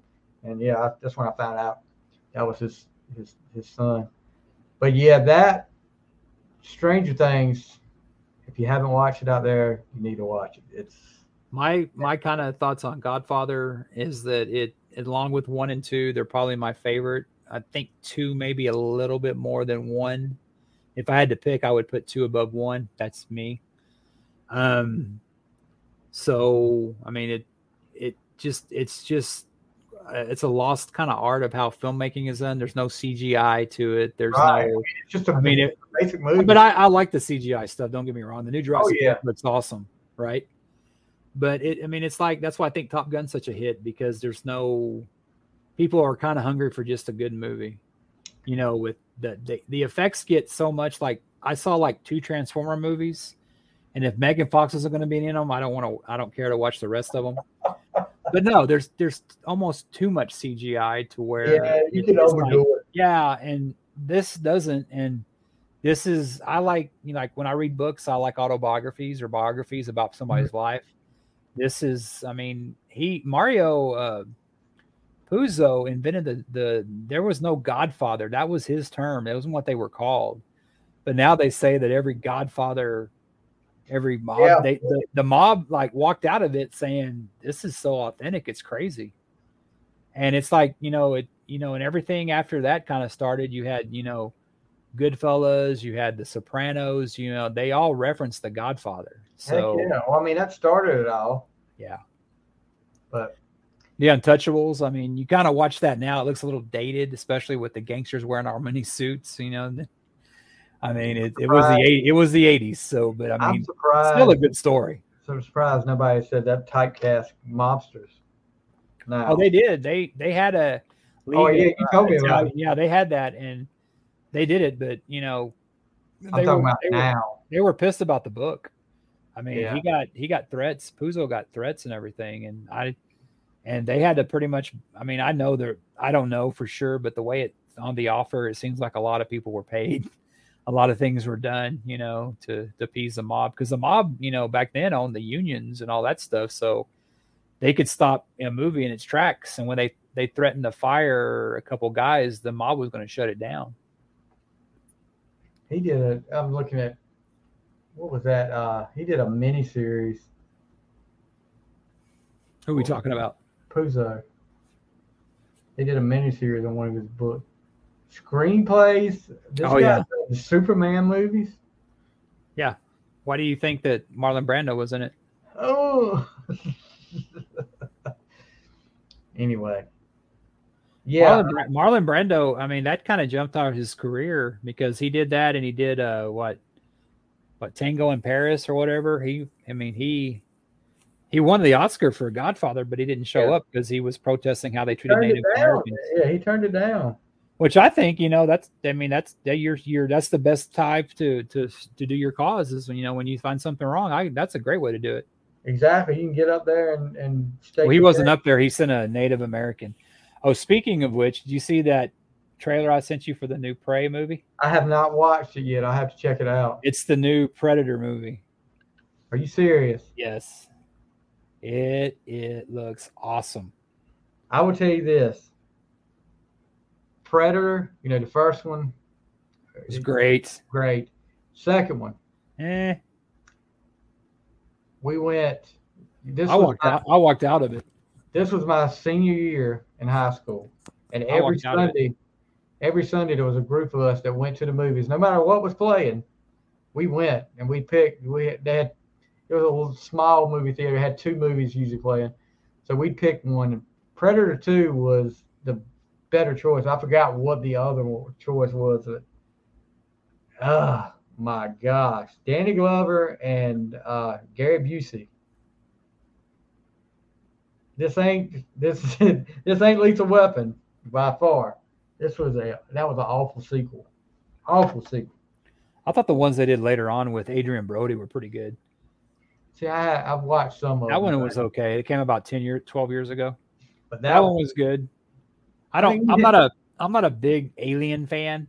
Like Yeah. in those movies, you've seen either. one, you've seen them all, and they just this alien goes in the ship and kills people. I mean that I just Or Jason Predator, Predator. I like Predator though for some reason. or Jason goes to space. You know, I used to watch those as a kid, but the only reason I watched those Friday Thirteenth movie, boobs. I didn't care for the killing. I like the boobs because seem people always got busy right before Jason killed them. Oh yeah, definitely. If you if there was if there was a scene like that in the movie, they were getting ready to die.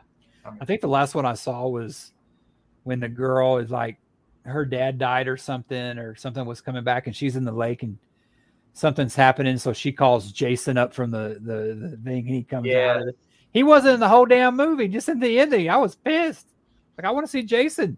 I went to the theater one time to see a Friday the Thirteenth movie, and ah, a girl I was dating. What was what was it? Which one was it? Had to be had to be in like 94, 95, somewhere around that range. God, you you you lasted longer than I did. I quit seeing them in the eighties. Well, it wasn't really my choice to go see it. I mean, she wanted to see it, and I got before it was over. Well, before it started, I I was sick on my stomach, and there was a part in the movie where this particular one where the guy's face melted to the he was trying to get up, and it was his face was just going like stretching out, and it was uh, it was like uh. I, I was like, okay, got to go to the bathroom. I went in there and puked my guts out. Really? Yeah, I mean, it wasn't just because of that. That that that didn't help matters, but I was already feeling it before that. Bad that- popcorn or something? No, I mean, it was it was not it was that day. You know, before the movies, before I came to her house, I, I was like, I wasn't feeling right, but I I, I, I walked out of the. so I, of the I take it you didn't marry this woman. No, Okay. and that's that's another story for another. but uh, I didn't marry the girl from The Godfather either, but my movie experience is a little bit better than yours, I guess. I didn't throw up. yeah, Yeah. What I have that same thing is like when I watch a movie, like I was watching Giant with uh, Rock Hudson and stuff, and they're about to kill a. I think it's a. Anytime they kill an animal, I just I, I Oh, can't yeah. watch it. Yeah. They can kill, you know, they can slaughter, you know, like Sonny Oh, the yeah. Booth, and I'm fine. yeah i'm thirty or forty. Rambo can kill. like when I see a even I know it's I mean I even though I know it's portrayed it's not real I have a real problem when they kill an animal I I just do too. especially a dog or a horse I A mean, dog, a dog for me is uh, don't want to see it. and you know it's funny I wasn't like that until I mean I didn't really have I had dogs as a kid but I didn't really get a dog till my last dog till probably about 12 years ago I told you that story how she was older and my buddy oh she's four or five and shouldn't have been 13 Yeah, but man, it changes you. I mean, I guess Oh, it's, I mean, I can only imagine being a parent. You know, Yeah, it's something. It's something. we're here there talking about the gl- gory Godfather. and We're talking about crying over dogs. Boy, we're uh, oh, also, I don't know if I told you that, but in the Godfather, the opening scene shows Brando petting a cat.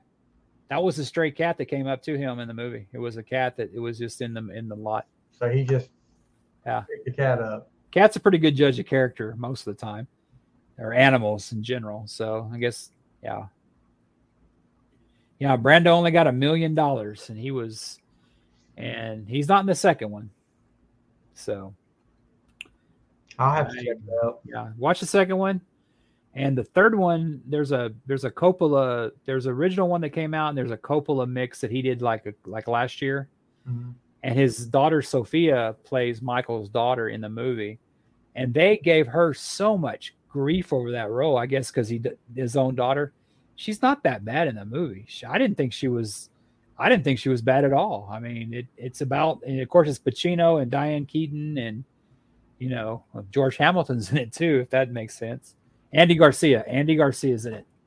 Andy Garcia's like one of can Sonny. see that instead of Andy Garcia is one of Sonny's sons. Who Andy Garcia's son looks more Italian than Sonny did. Oh, you didn't talk about the part where Sonny gets busy with one of the bridesmaids. in the Oh, yeah. movie. Yeah, You're right there in the bathroom, and then the guy comes up to the door, Sonny. that was Tom. Yeah, God. yeah. And then he goes, but he goes right back to it. He said, "Your dad wants to see you," and then all of a sudden You "Okay." know, see how much trouble we got in before we had phones.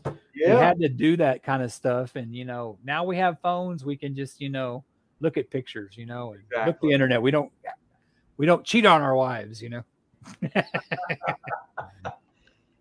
So, next week we will be doing an album review, and uh, It's gonna be a good one. it's going to be a good one. Going to be one we talked about on the show before, and uh, we we won't let the cat out of the bag right now. But uh, And it's nothing the cat dragged in either, so don't get any ideas.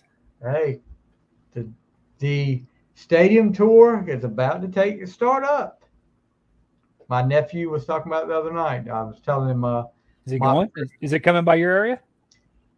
the closest is coming to Charlotte, and he he's going to Charlotte. That's about a good four hours away. So he's going, and uh, he, I was like, Motley Crue's got meet and greets offers, only thirty five hundred, and they'll give you a they'll give you a guitar autographed and everything. And he's like, no, Thirty-five thirteen hundred thirteen hundred dollars to meet them for a meet and greet. But if you do thirty five hundred, get the whole works. They give you a guitar. They give you a bunch of stuff. You get to do a sex tape with Vince. Jeez, dude, are you sick or what? Don't you remember that sex tape he did with that? Yeah. She used to be hot. She used to be that hot porn star that was in uh, Janine, I think her name was. I can't think of her name. Um, Oh, I guess Tommy. I mean, Tommy's been in one too. I guess. yeah, you know, nobody. I don't think anybody really liked that Tommy and Pamela series they had. I remember. I remember seeing it. I have Hulu and I, I see it come up, but I remember that was probably. I I just remember. I I just hated Tommy Lee at that time. I just Yeah. I, he wanted to be a rapper, and it's just oh yeah, Tommyland. That's he. He was. He wanted to be a DJ too. Oh, Tommyland was a good, actually good. He did that. He did a book, but he did a book, but he had an album. He had a couple songs on there, like when he had his TV show, like "Take Me Away." That was rock. That was okay. You want? But when he started rapping, you know, he did a he did a rock album. That's Like he did that one, like I don't know why everybody hold me down or whatever. That was a good song, and he also did, you know. Yeah, he he did I a bet- couple rocks albums, which were a lot better than anything anybody else in the crew's done. So I bet you. Uh, you like you like Generation Swine, don't you? yes, You like that song Brandon, don't you? no. It's better than Torpedo Girl. No, you're you're you got that wrong, brother. No, put- no, put that put that poll out there. Let's see how that works out for you. I would put Torpedo Girl on a 24 hour loop before I listened to Brandon one time. And I mean, whew, that was a hard, that did not fit that album at all. You know, and then what's the sad part about Motley Crue is that the self-titled 94 album is the best thing they've ever done. And Nikki Sixx will not give it the time of freaking day. It's like Jon Bon Jovi with, you know, his earlier stuff, you know, it's like the fans love it. Obviously not enough to buy it, Nope. but I mean, it's, it, I saw, but yeah, I, I saw the Generation Swine. They're, they had this one video. I saw them with Cheap Trick. Tommy was still in the band before he left. And I think it's the second one off Generation Swine. And it was a song about it showed all these people committing suicide. And it's about how you die and you just kind of go on. And I was just sitting there captivated by the video of everybody, like all these like like people public educate, Yeah. like there's like some congressman that got he shot himself on TV and can and it's like the song's about dying and you're just you know you're, you're gone. And that song really hit me and i really i mean the late 90s were a lot better than the early to mid 90s because rock was kind of back. Yeah you had your Limp Bizkits and your heavier bands. I mean rock marilyn manson motley but yeah i saw them on a few tours but yeah it, yeah i like their later stuff. I'm not a i'm not a big uh i have i quit listening to them after after 2005 i saw them on the crew fest and i just I, like when they were touring with kiss and they came here i was in the middle of moving and i had a chance to go but i just i know it's like this stadium tour. It's just like i if it was just poison and Def Leppard and, and joan jett i'd go it's just weird motley on there makes me not want to go Wow. yeah, it, I, that's because I just and they used to be my. I told you that they used to be my favorite band in high school. I loved them because they were closer to my age and stuff. But I just, I mean, it that's just my choice. I'm not boycotting them or nothing. It's just, Yeah, gonna call for a boycott of Motley Crue now. yeah. But you know, and if and if, if people want to go, they can go. You know, I don't call people out for going. You know, I went and saw Kiss and they supposedly using backing tracks. I don't care. I don't you know I, I i don't care it's entertainment when it comes down to it and there's a lot more people than eddie trunk's talking about that do it Yeah, the, apparently there was a group called Santa Cruz, not a well-known group that that got caught doing it, and Eddie Trunk went off on them too. So but he what i wonder why he doesn't touch the chris jericho sebastian bach issue. Sebastian bach called jericho out for doing it. Jericho pretty much admitted but it's no different than what his buddy vince does. Exactly, Motley Crue they've been they've been doing backing vocals since the late 80s Nikki Sixx admits that they've got backing tracks, they've got the horns and and all this other uh, stuff playing uh, on tracks. No, I, I see I see points on both sides, but you know, don't I- go if you don't like, just don't go. Well, I don't. I don't think that. I think he's talked about it enough that he keeps talking about it. He looks like an asshole. Oh well, yeah, he's I mean, he, he. I mean, I just think that he looks like a jerk, and I think that's why people, you know, yeah, a lot of people. I don't like Kiss, so they suck. You know, uh, you're gonna. You're, there. Somebody put that on Facebook. I think it was on Loudcaster. Somebody put the video on there, and some guy says you're at the point now. It's like it's always been. You either like Kiss or you don't. If you like Kiss, you're probably not going to care. If you're outraged about it, you probably haven't paid attention to them for a lot of years exactly because they've been accused of this for a lot of years. long time. And I tell you, if Paul is singing to a track, he needs. He, when I saw them the three times on this, uh, he needs to get his money back because, I mean, it's a seventy-year-old man. I mean, it. It. I mean, I saw them, and when they were in their thirties, they weren't in their you know prime, but I saw them in the hit the hot in the shade. There were no backing tracks then. You know, I mean, it's. I, I just don't.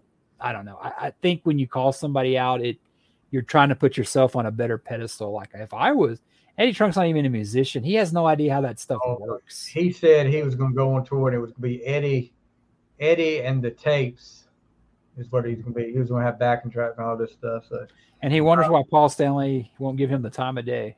he's just digging the hole deeper. Yeah, I mean, would if you said that about me, I wouldn't go on your show. I know. I mean, I, I mean, I have to watch my mouth. I don't know. He did pretty good with that radio chick or whatever, so he held his. Oh own. yeah, yeah. So So, when you're in your van down by the river, yeah, but here's another thing, Kiss related. Friday, the next off the Soundboard series comes out. why? Uh, Donington from '96. why? Kiss Online. Here's my question: Does Kiss Online get get stuff out that people pre-ordered in time, whereas it will take a month or two for them to get it. Like the last two times I've ordered it. Okay, talking about albums and vinyl collectors, did you see how much that stuff for the elders going for? What the picture disc? Yeah, they're selling that for a thousand. People are buying that Oh, stuff for a thousand dollars. There was they That just, album is not. I don't. I don't get the vinyl collection. I'm not a vinyl, so you have to forgive me. I saw that you got smashes the other day. yeah yeah I've got. Well, if you count Kiss World, Hmm. I've got four four more to get. And But I have- guess, but somebody also put, well, don't. If I'm gonna, if I have the money and I can pay for that, then you know it's like the meet and greets, and I see that point too. But I, I don't, I don't get the fascination over vinyl. I, Yeah. Because I don't I- like, because my idea, my memories of vinyl are hearing it skip, pop, and skip. yeah. I like the cover art, but Yeah, you know, I have like cover big art here, so the big thing I loved about you know vinyl and CD and cassettes was you had a hard copy, you had the liner notes. My daughter has started buying some vinyl, like you know she would she'll get some retro stuff, but she got and I- uh, and I get that for her because it's she it's it's it's retro, but for to live with it and and I just didn't like vinyl. I was She not got- a, I was not a vinyl guy. what's the little girl's name? Olivia Rodrigo or something like that. It's- she's she's apparently big. I don't. I've never heard anything she's done, but Dude, you're a world famous podcaster and you're not hip with the generation of today. What the hell? kill me now. But she uh she bought a some vinyl the other day and it was double i thought she opened up it's like look at this danny it was double it was a gatefold and uh she was just like this is so cool and i said does it have the lyrics in there and she said she got that on the little sheet that the the, the album's in i said that's just like it was back in the day and that was always one of my favorite things there Yeah, I like to I like to to get a cassette and the smell of it. yeah Not, not so much the white one, but when they became more metallic Clear. yeah.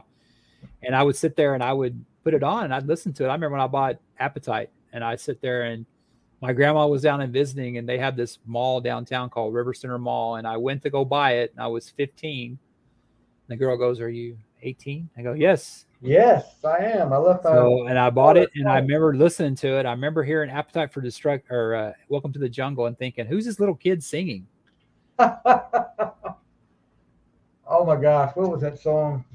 There was a song. I took my daughter and one of her friends to uh, out to eat yesterday, and we were on the way back, and she had control of the the uh, music. And there was a song that came on. I actually liked the song. It was from Dawson's Creek. Wheatus. You ever heard of Wheatus? No. They did a song called Teenage Dirtbag. And I listened to it Nice. That girl is singing about another girl. She's like, Daddy, that's not a girl singing, it's a boy. I'm like, oh my God. Wasn't Dawson's Creek all religious and Christian? No, uh-uh. No. That was actually filmed in North Carolina, Wilmington. Is But that the dad the dad that was that admitted that he was a pervert or whatever? No, you're thinking about uh Seventh Heaven. Oh, sorry. That was religious. That was that was. Now Dawson's Creek dealt with like teenage kids. It's supposed to be set in Boston, but it was filmed in Wilmington. No, it was not religious. Katie Holmes was in it. Uh, what was her name? What was it? Michelle Williams, one that was married to Heath Ledger. She was in it. Had some nice looking ladies in there. But Yeah, I I didn't I was I was big. I, I quit watching all that stuff after Melrose Place in 90210. I quit watching. I watched I think I went back to the Young and the Restless. I wasn't a big Melrose fan. I was 90210. Dude, Heather Locklear, come on, dude. Yeah, but it was Josie Bissett. Oh my Bissett, yeah. I God. I would say Heather Locklear and Josie Bissett was hot too, but yeah, I just never watched that. Then you had because when they put uh Princess uh what's her name from Spaceballs on there, I was like Daphne Zuga. Daphne Zuga. Vespa, Vespa, that was her name, Princess Vespa. I was like, that's I tried to watch Spaceballs. I didn't get it. I was like, this is makes no sense. I I just That's gonna go. That's gonna go on the torpedo girl list. yeah. I I I don't know. I, Mel Brooks. I supposed to make I like. They're making fun of Star Wars. I know that's why I didn't like it. You're not a Nobody- Star Wars fan. No, I'm a Star Wars fan. That's Oh, you it. I'm a I'm a I'm a geek Mel Star Brooks, Wars. dude. It's Mel Brooks. He No, but, but one. you've never seen Silent Movie, so that's Yeah, Mel but I mean- best movie, yeah. Uh, my opinion. My opinion. I've seen Blazing Saddles, History of the World, High Yeah. Anxiety, Young Frankenstein. Uh, You know, I used to think was really hot was Teri Garr. Yeah. Like when she's in like in Young Frankenstein and like Yeah. Mr. Mom. Mr. Mom. Oh God, she was hot. uh, Robin Hood Men in Tights. That's was that Mel Brooks? Wow, that, that's Yeah. right. I'm trying to think of what else. There was another one I'm missing. But They got pissed at that when that came out around the same time the Kevin Costner one came oh out. yeah, but who cares? They'll get over. it. Kevin Costner cares. Well, he him and Bryan Adams. Hey man, don't be leaving don't be talking bad about John Dutton, man. Yellowstone. I'm not baby. talking bad about John Dutton. I'm not talking bad about. Yellowstone, brother. I liked him in Robin Hood. I liked him in uh, Yellowstone. I liked him in. Bull I liked him in. I liked him in Waterworld. That was a great movie. Yes, Okay, That's number. That's number three on the list. Waterworld's a good movie. Hold on, let me write this one down. What's wrong with Waterworld? It's a very good movie. You to uh, Torpedo Girl. When's the last? Okay, Days of Thunder. Torpedo Girl doesn't get Spaceball and Waterworld. Okay, I have to remember this stuff. so Hey, at least I didn't say uh, Wyatt Earp. That wasn't a very good movie. Mm, I'll get. I'll go. on. Tombstone was better. Tombstone was a lot. Oh God, that is not even the same league. No. All right, so we've done the movie movie focus. Now next week, album focus, and uh, you guys will have a ball with this one next week. It's one of my one of my favorite. The dogs are already excited about it. Yeah, they got excited about when I just started talking about it. Yeah. But anyway, until next week, Where can they find us, Stevie? they can find us on YouTube. They can find us on Spotify, Anchor, Goodpods, Pod Chasers, uh, Apple podcast. We did uh, we did get a few subscribers on the YouTube channel. We got a, a review, a, a good review on uh, Apple. So give us a five star review. It only take you like maybe two or three minutes at the most, unless you really want to embellish and, and write a novel about us or anything like that, which I doubt you want to do that just leave us a five star review. It helps out a lot. If I could get you guys to do that, I would really appreciate it. I know Ward. And you, you told me I can't do that, right? So Why can't you do it? I'm part of the show. You told me I couldn't do that. I can't write reviews for our own show, can I? No, that's true. That's Oh true. man, You could have tried. I tried, man. I mean, You could have said you did it before you joined the show. Yeah. I could have those burner accounts like you know other people do. Sonny Pooney? Your words, not mine. Leave my fellow Dallas Cowboy fan alone. we may, as much as I've, I've avoided it, we may have a future guest that is a Cowboy fan, and I know you guys are going I to like him already. Yep. Knowing I had to put up with the four you and the cling. I- I knew it. I knew it was gonna come back to haunt me. But uh, yeah, we'll we've got some guests coming up. We've got some interviews coming up too. Uh, and uh, like I said, we got the album focus. Like I said, check us out. All the social media accounts. Uh, you got our Instagram. Worden takes care of our Instagram. We've got Facebook. Hit us up on Facebook, Twitter. Twitter whatever. Send us a message.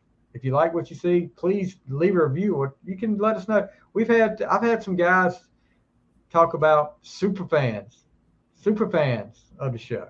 And they, they love the show. And uh, so get it out. If you love it, sh- show us. Show us some appreciation and write a good review about us and follow us or, or like or subscribe. Uh, we would really, really appreciate it. It helps you. It helps out more than you know. That two minutes of time to do that review helps out more than you know. It gets us out there to to more of an audience. Uh, Isn't that a line on Turn on the Night? If you know it, show it. Or if like you that. know it, show it. I always thought that he should have done like, if you know it, show it. Oh, Whoa, maybe that's what he did. Gene probably wrote that song. Well, that was already in Home Sweet Home. I remember when that girl lives. Oh yeah. Tommy yeah. sees it. Anyway, he wouldn't have done that if I'd have done it. Though. You'd be like Chris Farley on uh, Billy Madison. You've never seen that movie either, have you? Yeah, I have seen Billy Madison. Okay, I was ready to say. I, I am not a bo- I mean, yeah, I, we ought to we ought to do a, li- a podcast on what some of our things that we know the other guy won't like, and nothing to do with religion or politics. Well, we're not going to do politics. That's Religion, politics, or sports, because we, We know are- where we stand we on that. out. We are out of that. We're not going to. I've said that all along since I started the podcast. I would not do politics. So. Or religion. Yes, that's right. All right. So next week we will see you guys. Uh, we probably put. We're gonna we're gonna try to put our episodes out every Monday now. Uh, that's easier for me. We we record on Wednesday nights most of the time, so we'll put our episodes out on Monday. So be ready Monday for the newest episode of On the Fly. And it's going to be a very, very hot Hot episode. episode. It, very hot. Very hot. Anyway, you guys have a great week, Worden. Try to stay cool down there. Don't let it get so hot down there as, the next uh, uh, episode would be. But Hey, the air conditioner's still working, so I, I'm I'm above be- I'm above blessed. So yeah. All right, guys. That's going to do it for this week. You guys have a great week, and we'll see you next week on the fly. see ya.